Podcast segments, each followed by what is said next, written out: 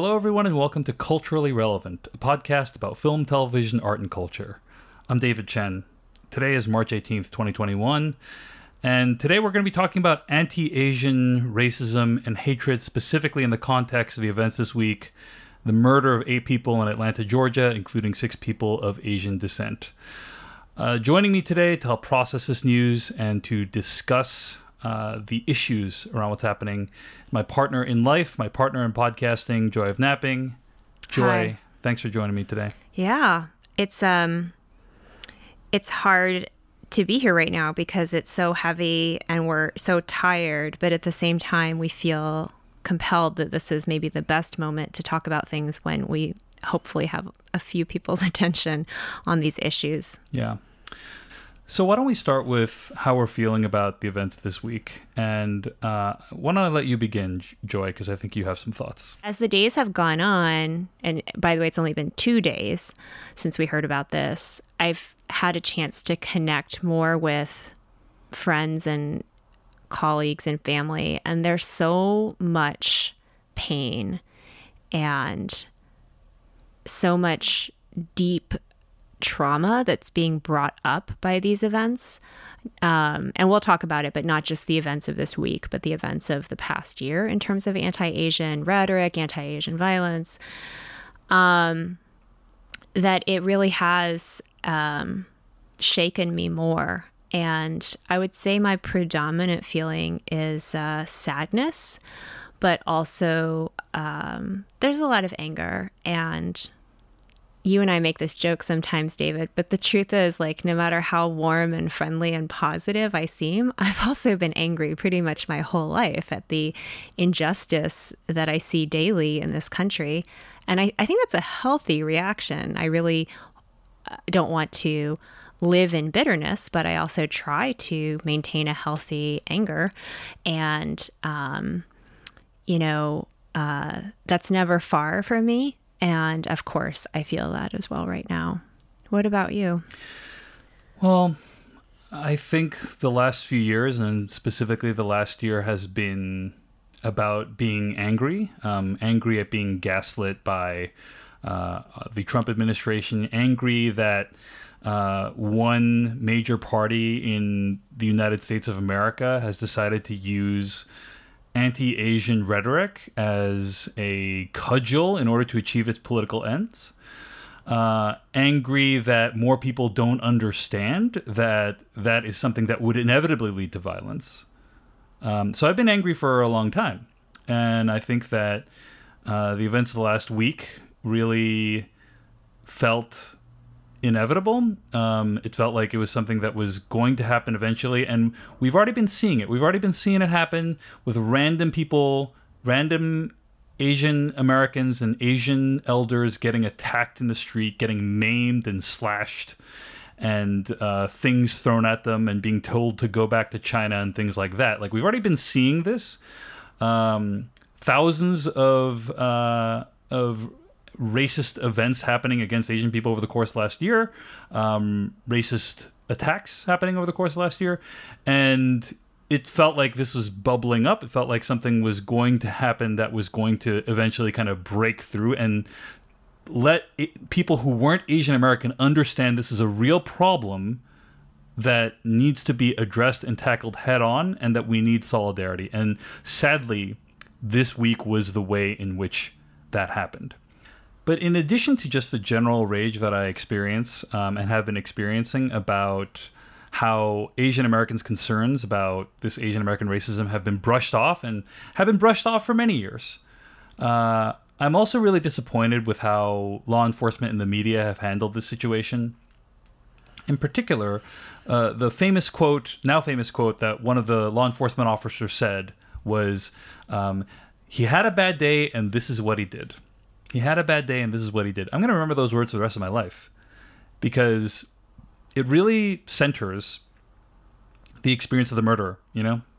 Doesn't center the experience of those who are murdered. Uh, and it's just such a preposterous statement on its face. Yeah, wh- which of these people had an extremely bad day and were at the end of their rope? Yeah. Was it all the people who didn't live to see the next day? Yeah. So I think that uh, I am disappointed with how uh, law enforcement have handled this. I think media have learned some lessons over the course of the last two years, and I'm seeing like relatively robust coverage about anti-Asian sentiment and violence, and like that's encouraging. But it's just uh, disappointing that the things that we've seen with other mass casualty events, with other mass shootings and stuff, uh, have continued to be followed. And what I mean by that is like centering the experience of the killer, portraying the killer in the most sympathetic light possible. And in this case, an added disappointment of the fact that um, the killer said it wasn't a racially motivated attack. Now, he murdered eight people, including six of whom who are Asians. Uh, and he said it's not racially motivated. He was just trying to like uh, remove temptation, that it was like uh, p- perhaps part of his sexual addiction these are the things that people have tried to understand about the killer's motivations. And really, it's a combination of everything. It's a combination of uh, the toxic evangelical culture that we have right now, because apparently this guy was Christian. It's a combination of like racism, mis- misogyny, and all of these things. Um, it's not just one thing. You know, it's a combination of the fact that a person can buy a gun and hours later own it and use it against people and take so many lives. Like it's just it's all mixed in together. It's all about what America is today. All right. I've been talking for a while. Your thoughts, Joy? I mean, I think we should address this up top. And to be this question you just raised about is it racism or is it not? Yeah. And I think in order to do that, we need to have a working definition of racism, which we clearly do not have in America right now. And we are all yelling at each other about whether something is racist or not. Yeah. And I, I want to get into that. And I also want to bring up some other, throughout the course of this discussion, I want to bring up some other important concepts in Asian American and Pacific Islander um, community organizing and racial identity um, you know work that's been done it's it's work that I did not do but that I am a consumer of so hopefully I represent it well. But I think that just like many people have spent the last year coming to like the 101 going from like no knowledge whatsoever to the 101 to the 102 to hopefully the 201 and the 202 in understanding anti-blackness um, and to be clear, I think anti blackness is a much more um, compounded and it's, it's really a foundational problem for America. Anti Asian sentiment, we're not, our issues on average, on average, are not as bad. I'm going to double click on that for sure um, to try to de average it. Um, and and we, there aren't as many of us, so I don't think it's as big of a problem in terms of quantity. But Yeah, that doesn't make it as many of us in America. Right. yeah. But th- that doesn't make it unimportant. And so if you're looking for some primer or some basic understanding of the major issues, I hope you can stick with us through this. The the first question though is one that cuts across all forms of the racial equity discussion, which is what is racism? And I think when people hear the word racist, the image that comes to mind is somebody with a hood and a burning cross, and they are an overt bigot, by which I mean they would make, they hold prejudiced beliefs based on race.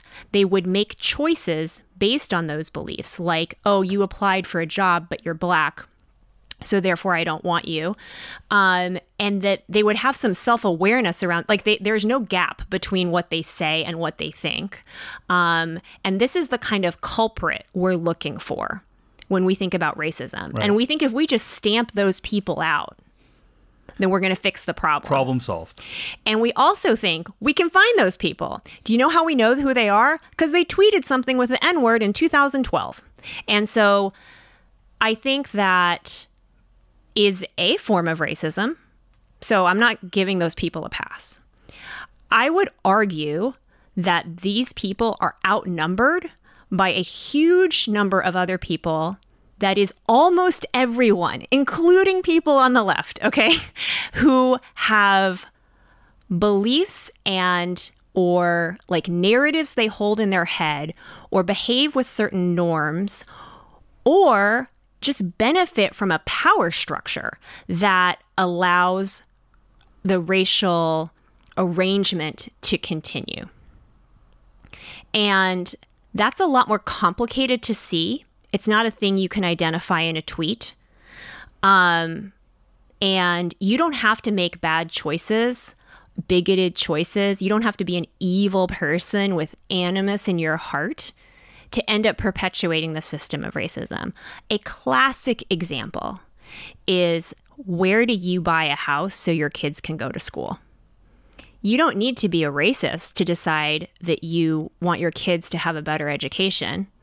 You don't need to be a, right. You know, you, you just move to like the best neighborhood that you. This is like a classic thing that everybody does. I'm just going to move to the best schools neighborhood that I can afford, and by so doing, when white people move in, or Asian people, frankly, the uh, home prices tend to rise accordingly. And because the uh, schools are funded via property taxes in a particularly localized way, this tends to like have a self reinforcing um, effect of improving the schools. And then you end up effectively with because of income inequality and wealth inequality that already existed that just has nothing to do with where you chose to purchase your home. People can be priced out of these neighborhoods who are lower earning and who have less wealth to fall back on, which is people of color and certain people of color. And you end up with a reinf- like basically we've recreated segregation in America through the way that we fund our schools and the real estate decisions that people make.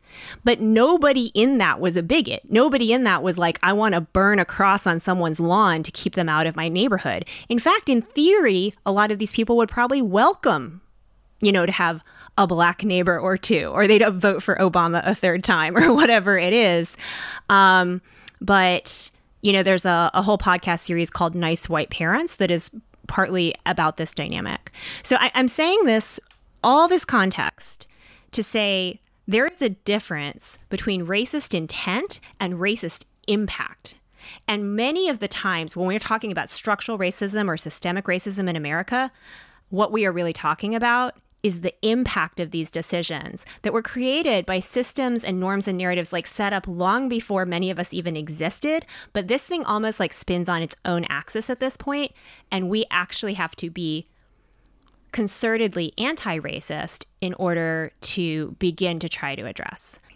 So I hope that that detour into an understanding of how different people use the word racism is helpful. I think that if people are looking for a manifesto that this shooter wrote that's like, I hate Asians, and like it's got uh, caricatures of slanty eyes and coolie hats or something, like they're probably not going to find it. And I actually think that like the federal definition of a hate crime might require that level of extremely direct, like I hate Jews, I'm going to murder Jews tomorrow, and then you go out and do that level of like through line, um, because the burden of proof for a hate crime is so strict. The question is, and I think this is what you're getting at, David. If you effectively have a racist impact, not because the six of the eight people happen to be Asian, but is there something about Asian women that you view as less human? Is there something that you view as more objectified or more um, like they ought to be subservient to your desires or that they're more expendable? You know, those kinds of stereotypes, which by the way have been applied to Asian Americans and Asian American women and Asian women in Asia for a long time. Um, that's when people start to say it was racist anyway.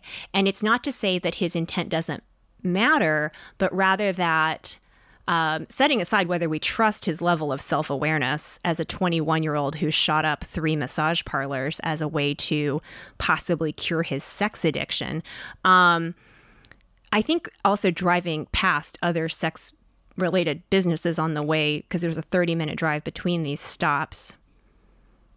Yeah. The question is like, is there is there other stuff going on?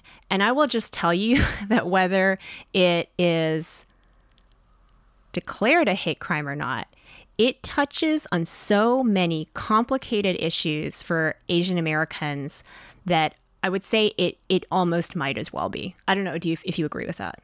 Uh, yeah. I mean, I think you put it very well, which is basically you, he don't he doesn't have to be an explicit bigot for it to be uh, a racist act. But I think you're also pointing to the fact that uh, racism is a not very g- effective term to describe a wide variety of things in our society, because I think a lot of white people and other people of other races are being sca- are very scared of being called racist, when in fact it can mean being extremely bigoted. It can mean benefiting from uh, A, a structure of unequal, privilege. yeah, unequal structure like power. Structures. In which case, society, literally right? all of us are racist, right? Exactly. And so it's just like it's just not very useful because it is both an extremely loaded term and it applies to like a wide variety of things, right?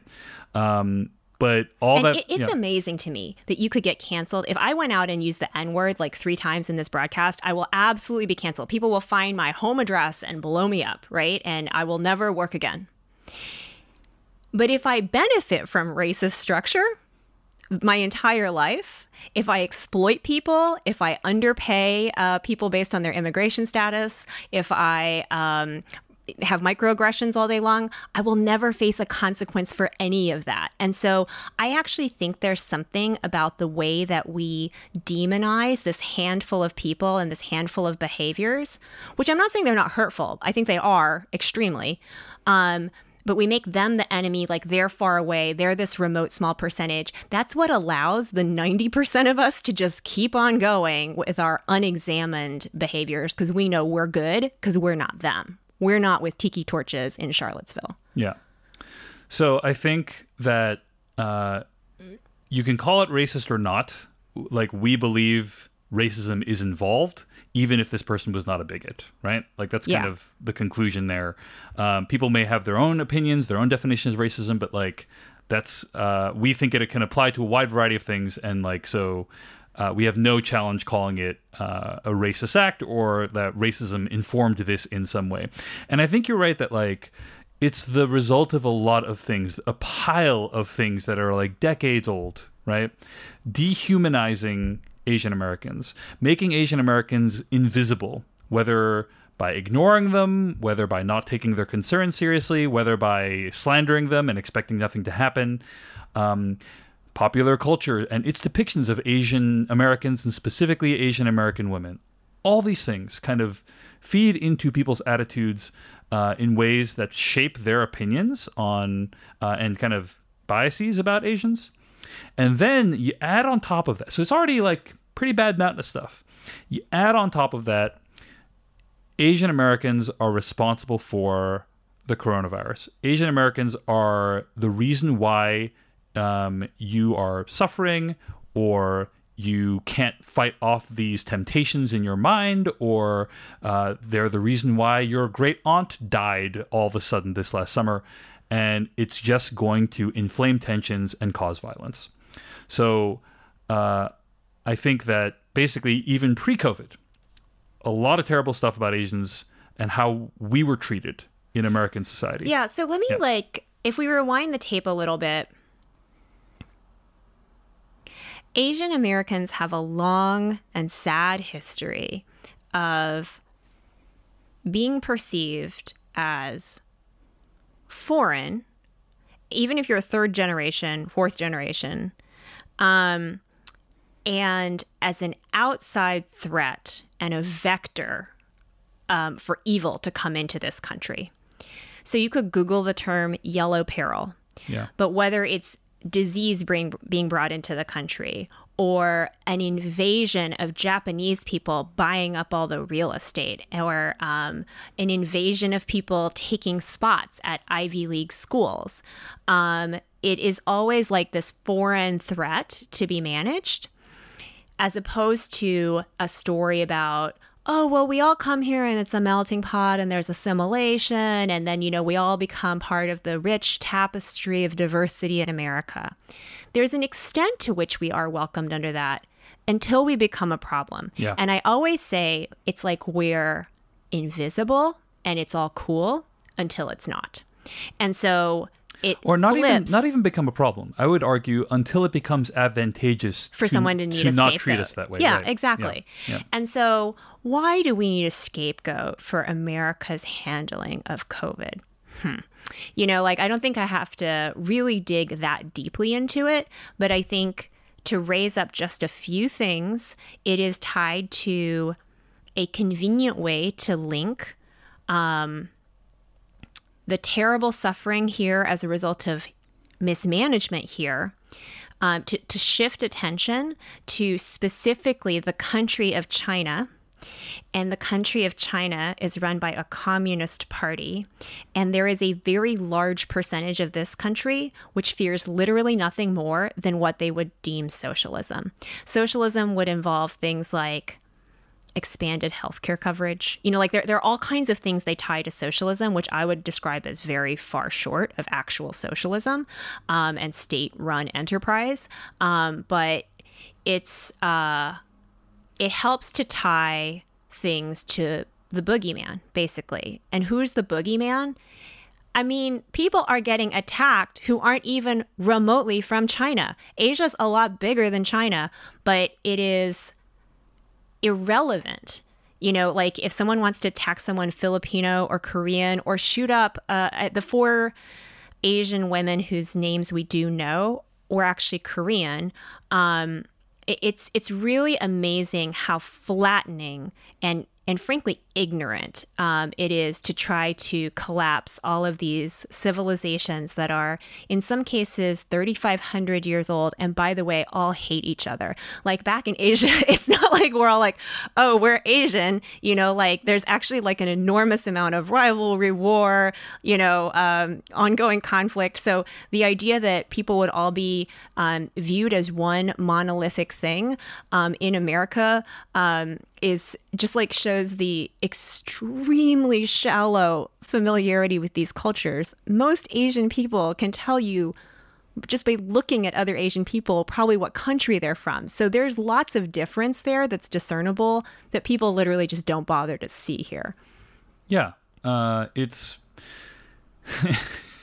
it's disappoint the racism is disappointing and also it's very unfocused racism. It's it's very um, poorly implemented. It's, poor, it's, poorly implemented racism, and uh, or maybe that's the point. I, I, don't expect like a really refined racism, to be honest. I think like at its core, it's pretty unrefined, you know. But uh, my heart goes out to all the people who've been attacked, um, regardless of what uh, what nationality they are. It's it's upsetting because it's like um, not only are you seen as other right? You are seen as kind of part of an other monolithic group of people, basically.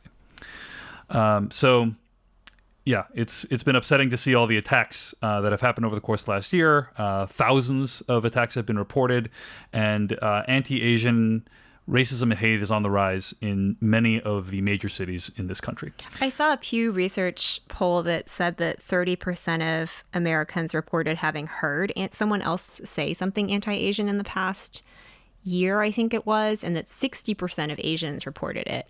Um, so no one has said Kung flu or China virus to my face, but I also have barely left the house. So I would say there is an enormous amount of anxiety among all of us that as we get the vaccine and attempt to re-enter society a little bit, like what the hell is waiting for us out there? It's it should be a time of of great um, joy and relief to reconnect with other people. Um, but we're looking over our shoulders and thinking about buying our parents whistles. Um, so before we move into like more sort of foundational concepts, I do want to ask you. About this piece about we've talked about the shooting to some extent, but we haven't talked about the the attacks on our elders. I, I literally I don't know how to try to digest this series of videos that's come out almost all in 2021 of people you know they basically have no context so it's really hard to know what's going on but they tend to feel like someone has come from out of nowhere and shoved or punched or something one of our elders who is Asian American or Pacific Islander, and not even with a particular motive like a robbery. Is that how you would describe yeah, it? I think that's right. Yeah. And this is deeply upsetting for a lot of reasons. I mean, first of all, they're all cowards because they're attacking the most vulnerable people, you know, um, people who li- who cannot defend themselves. And it's obviously deeply upsetting because something you've pointed out, Joy, is that um, in Asian cultures we deeply revere revere our elders.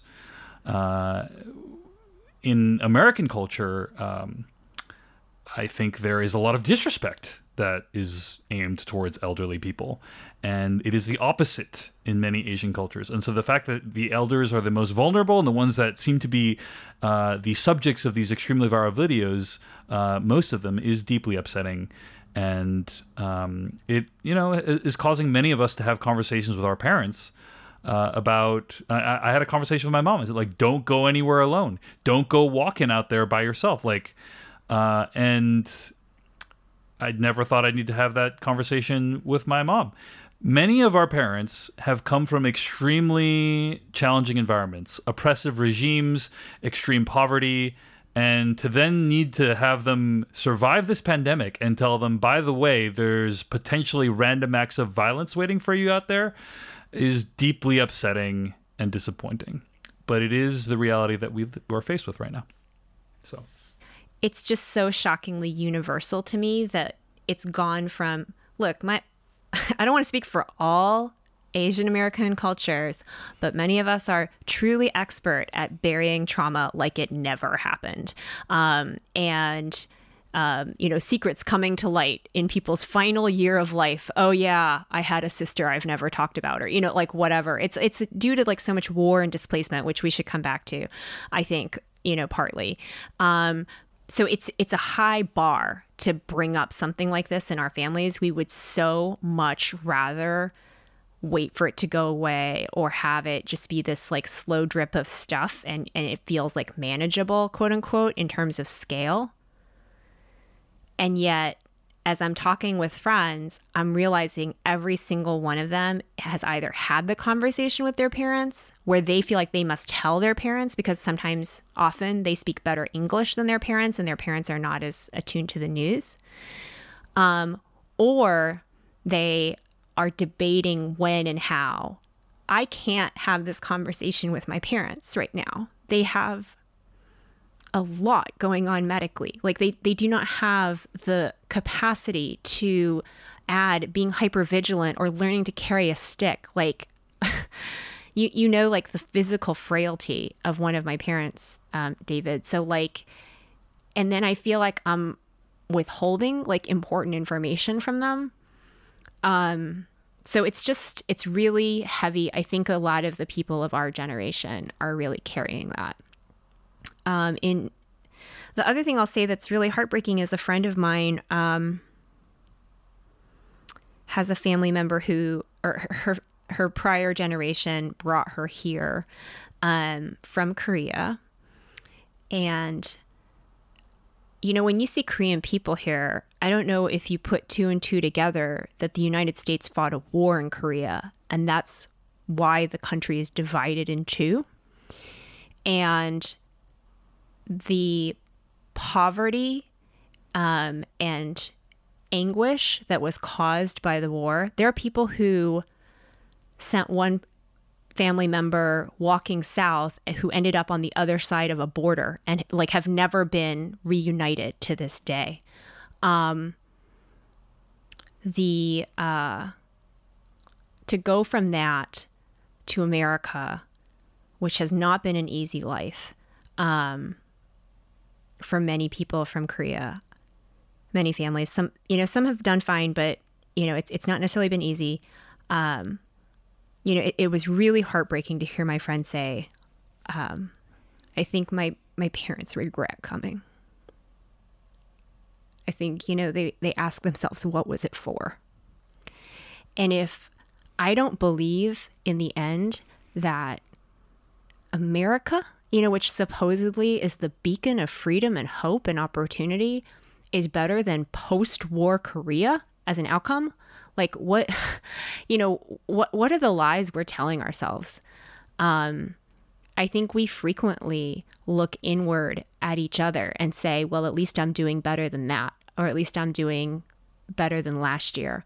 But when we really look at where we are relative to other countries, I don't think we're crushing it. And I think that's one of the things that all this internecine warfare really disguises.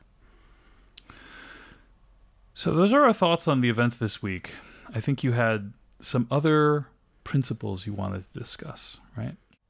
So there are three big topics, like big rocks, I want to mention in the basic understanding of racial equity for Asian Americans or AAPIs, which I'll get into that in a moment. But, you know, the first is a concept called racial triangulation theory. The second is how did we get this term AAPI, Asian American Pacific Islander? So you might have seen that around, uh, especially in hashtags this week. And finally, Asian Americans have the highest income inequality out of any racial group.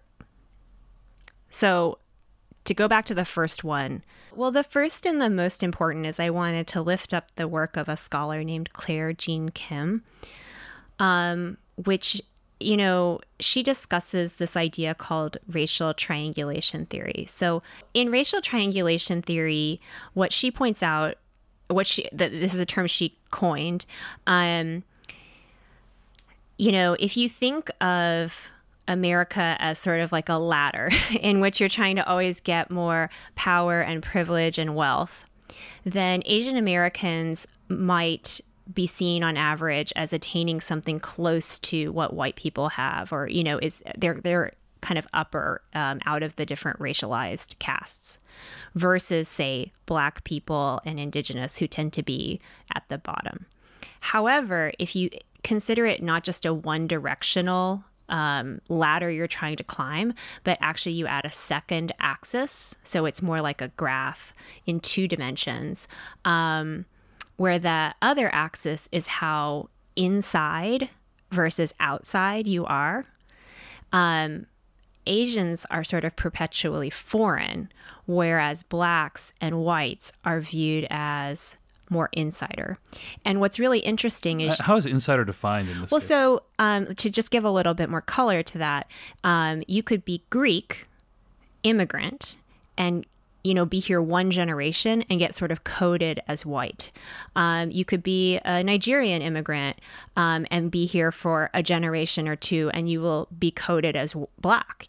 But so seen as belonging, seen as part of America is what insider would mean. Mm-hmm. And so outsider or foreign would be we can be here three generations and people will still be like, go back to where you came from. And people are like, I'm from here. Um, and this like is not a, a thing that gets launched at Greeks or Nigerians in the same way. Yeah. Uh, especially over time. And it is possible, therefore, to sort of wedge us against blacks um, and other racial groups um, because we are always going to be um, shown to be so this is my interpretation but you know it's easy to say oh well minorities can make it because asians are doing well here. Um, so therefore we're not racist or we don't live in a racial society. But the foreignness is what keeps us from really um, ever fully being perceived as assimilating. Does that make sense? Mm-hmm and that's a that's a dynamic i feel in my lived experience like daily. I don't know if it resonates with you.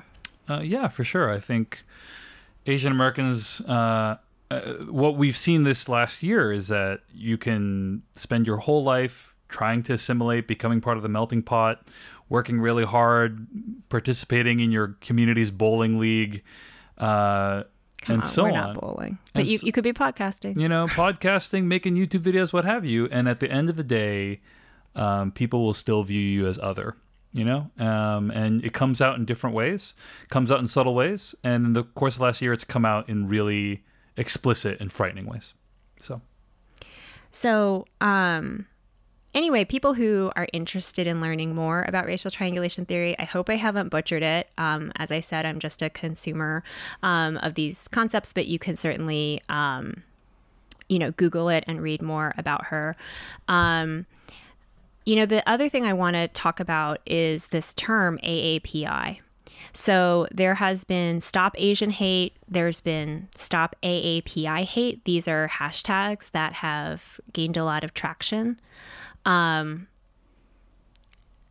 to our earlier discussion about bigotry, I don't love the word hate because I think it implies that it's only about bigotry. mm-hmm. Um, but you know, it's it's the hashtag that's out there, and that's that's fine. You know, I don't um, nitpick these things personally because an enormous amount of organizing work often is behind like a phrase like Black Lives Matter. And for you to come along and say you want to like just tweak it, like, okay, fine, but like, did you do all the organizing work in the first place? I, I think that can feel um, like a very superficial um, response. So I, I want to say, like, what what is Asian American Pacific Islander? I think it's complicated and I think it's worth talking about a little bit. Um, as I mentioned, Asia is a large place. It is a place of people who do not identify as being just like uh, someone from Italy and someone from Ireland don't look at each other and go like, "Oh, we're European." You know, like it's just uh, it's a a simplifying way to create a continent, right? Is the term Asia. So, Asian American is a term that came about um, because organizers in the civil rights era were trying to find ways to find solidarity among some very fragmented communities that often had language barriers and cultural barriers between each other. And as a reminder, back home did not enjoy each other's company very much. Um, and to the extent that they were first generation immigrants, I want to be clear.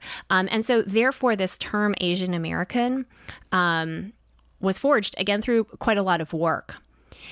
Does it flatten a ton of nuance about where our original cultures are uh, yes of course. And like uh, confucian culture like from china may or may not be very similar to um, you know cultures in other parts of asia. But like let's just go with it for now. Then um, it was perceived to be more inclusive to add Pacific Islanders. And Pacific Islanders, so that's the PI of AAPI would be everything from Hawaii and Guam, which are both U.S. territories now, or one's a state and one's a territory, um, all the way to Fiji and Tonga and Samoa and um, the Philippines.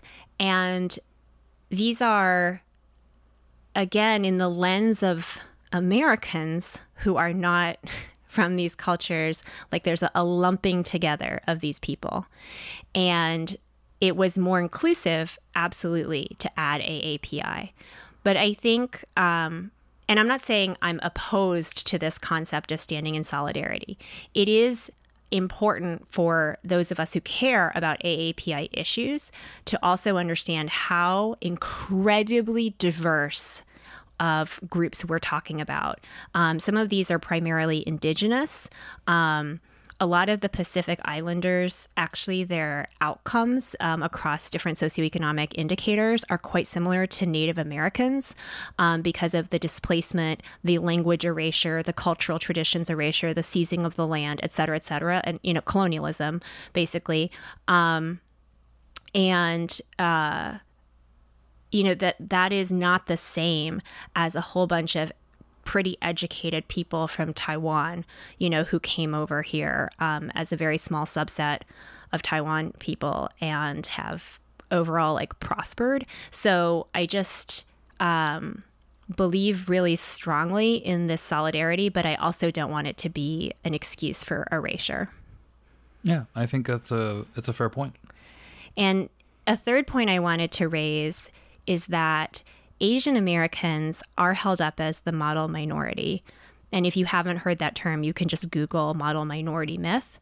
Um, but basically, you know, we're the good ones. We don't get in trouble. We study hard. Uh, I, I, would say it has limits. You know, we're not allowed to like actually speak up, ever be angry, um, care about injustice, or you know, a, whole host, host of other things. Part of the model minority myth is also that we're docile and submissive, especially our women. Um, and that myth to the extent that stereotype to the extent it holds is really for such a small subset of asian americans or aapis so there are um, statistics out there that if you were to disaggregate the average income by country of origin for aapi immigrants what you would find is that people from india and Taiwan and Malaysia are at are are above the average white income. And almost everybody else is below. All the way down to people from like Nepal and Burma are um, like from Burma, often refugees, um, like formerly, I think it, it, well, it's now called Myanmar, um, but often referred to as Burmese. Anyway, they're making like 50 cents on the dollar compared to Americans. And it is a testament to the resourceless conditions in which they arrive in the United States. And so it's at this point, um, the income inequality within Asian Americans has grown so fast that we have the most unequal incomes out of any racial group. And so I think people have trouble even picturing a poor Asian person sometimes. And I would ask yourself, why is that? It's because of the handful of times that we are represented, it's something closer to crazy rich Asians than it is really examining the conditions under which someone might be working illegally at a nail salon so that you can have a manicure for $12 in New York City.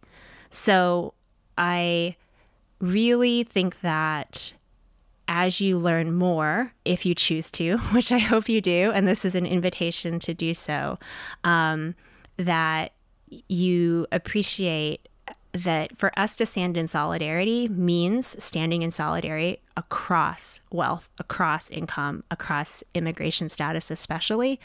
And that is one of the things that was so deeply upsetting about this um, shooting in Atlanta is it felt like this type of business, regardless of whether you think these women were involved in sex work or not, they were clearly believed by the shooter to be involved in sex work because that is explicitly why he killed them. Um, and these are among the most vulnerable people in America. Um, sex workers are I mean, first of all, their job is criminalized. Secondly, they're often uh, their industry is filled with human trafficking. Um, thirdly, there's a long, long problematic history of viewing Asian women as basically only fit for sex work or that their highest value is sex work that arose partly due to American deployments overseas in Korea and Vietnam um, and other places. Um, and, um, you know, immigration is such that only certain people are allowed from certain places at certain times.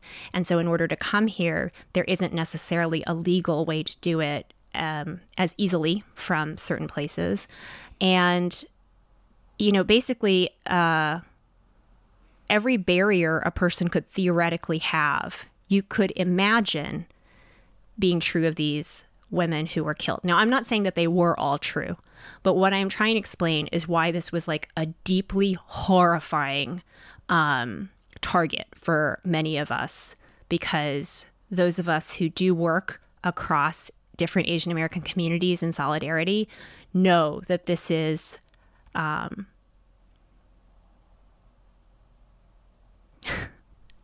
that these are some of the people who like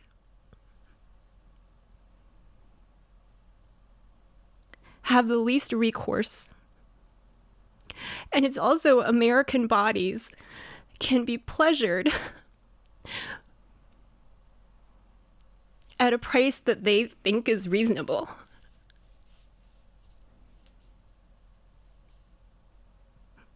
Um, and it's only a pleasure for them if any injustice or pain is hidden from sight. And it's always a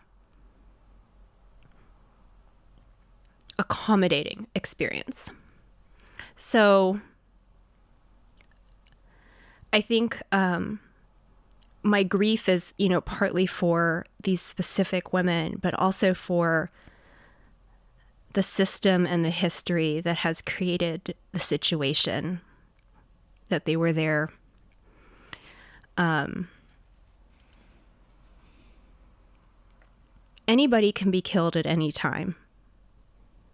but I don't believe that our justice system will honor and protect their memories. And that that is really hard for me. Let's talk a little bit about what you know, if someone has been listening to this or watching this and they've gotten to this point, um, what we can recommend for them to do. Because I think that there's a lot of people, certainly my friends who are not Asian, who like are deeply upset by the events this week and they want to help. You know, they want to do something. Uh, and I guess I want to give them some advice, you know? Um, but I do think that something that a lot of people are saying is like a lot of Asian Americans are saying like stand with us and I agree with that. I think that what does standing with us entail? Well, it means calling this shit out when you see it, you know? Um, there's actually something called like bystander intervention training uh, that I saw, and it's like they'll, they'll just Google it. It'll train you on how to intervene in a situation where you see something terrible happening. And I think that that is extremely valuable. I mean, to the extent that we think the problem is people being violently attacked in public, I would agree with that. I think that is only part of the problem. Another part of it is, I would say, uh, don't ignore the concerns of Asian people. what I mean by that is, like, uh, I think when people say things like, don't use the term China virus or Kung flu, right? When people say that we stuff, have been pleading for that. Yeah, please, when people have said, please stop doing that uh, because it's going to create uh, violent attacks against us. It will be Yellow Peril, Chapter 10. Right. And uh, certainly many people backed us up when we said that, but a lot of people didn't. And so another thing to do is when Asian people and Asian Americans say, hey, uh, this is really bad, don't uh, call this out, don't do it. Believe them and call that shit out. And a third part that kind of Joy is hinting at is uh, to the best of your ability, educate yourself on what's going on, educate yourself on wealth and class disparity, educate yourself on the history of this country's racist policies and attacks against Asian people, ranging from like the Chinese Exclusion Act to Japanese internment and all these kinds of things, and understand the fear that we have that these things can happen again. Uh, so those are the things that I would recommend. What do you think, Joy? I mean, I think there's two kinds of can I do something. There's like can I, what can I do right now and what can I do that's bigger.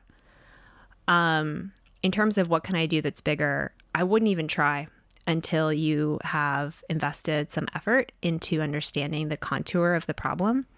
Um I don't try software engineering. Um if I just feel like something is not well engineered because I don't know how to be a software engineer. I assume that takes five years of training. Um, we have so little respect for race in America that people see a person get killed by a cop in the streets and they're like, but what can I do? And my question is, why would you feel like you are qualified to do anything yet? So I appreciate the energy. But what we really need is like a much broader, much longer term change. We are like the seatbelt campaign or the no smoking campaign in public places. And those managed to have massive amounts of behavioral change over like 10 or 15 years. But it didn't, it, it took an, a very broad based effort over a long period of time. So if you want to be part of that, I would love that.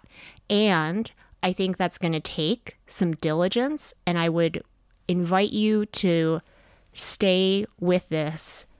We haven't even talked about anti blackness in the Asian community, both back in Asia and in America.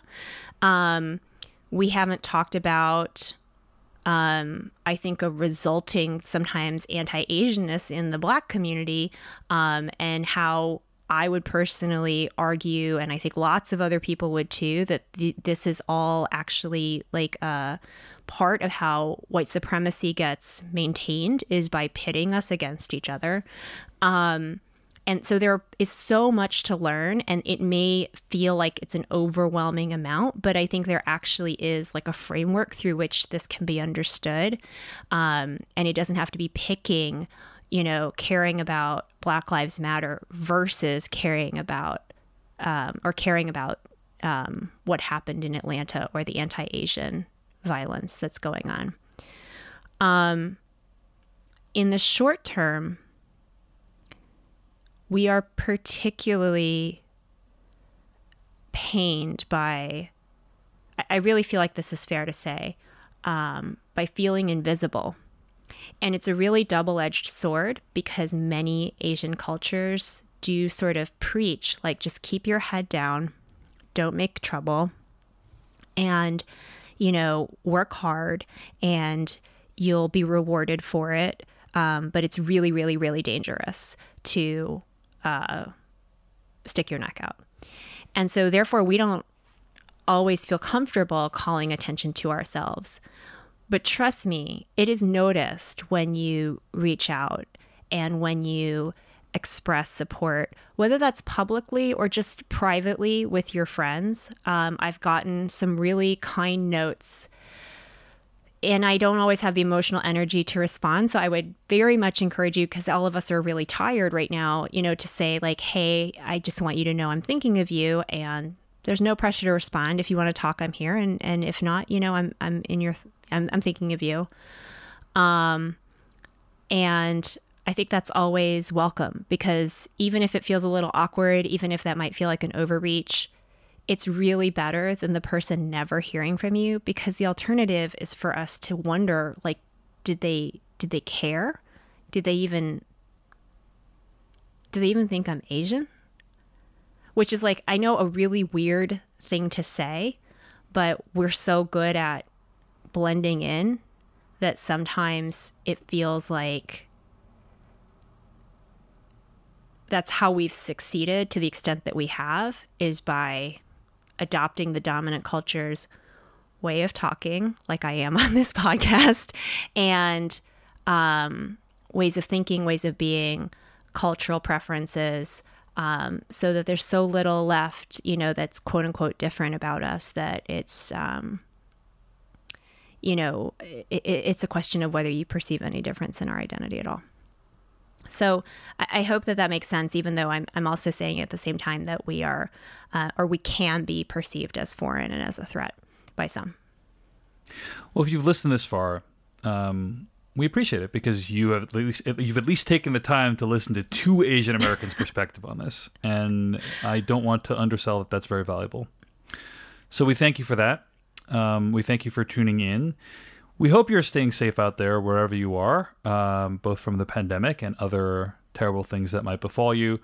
And uh, if you see something, call it out, stand up for what's right in the world, uh, put out good things into the world, and uh, stand against hatred, stand with us. We would be so grateful for that. I also just want to thank my patrons over at patreon.com slash Dave Chen for their support. Um, they're who keep me going and making stuff like this, what you're listening to and potentially watching right now. So thank you all over there at patreon.com slash Dave Chen. It's greatly appreciated. Thanks for listening to Culturally Relevant. And until next time, we'll see you later.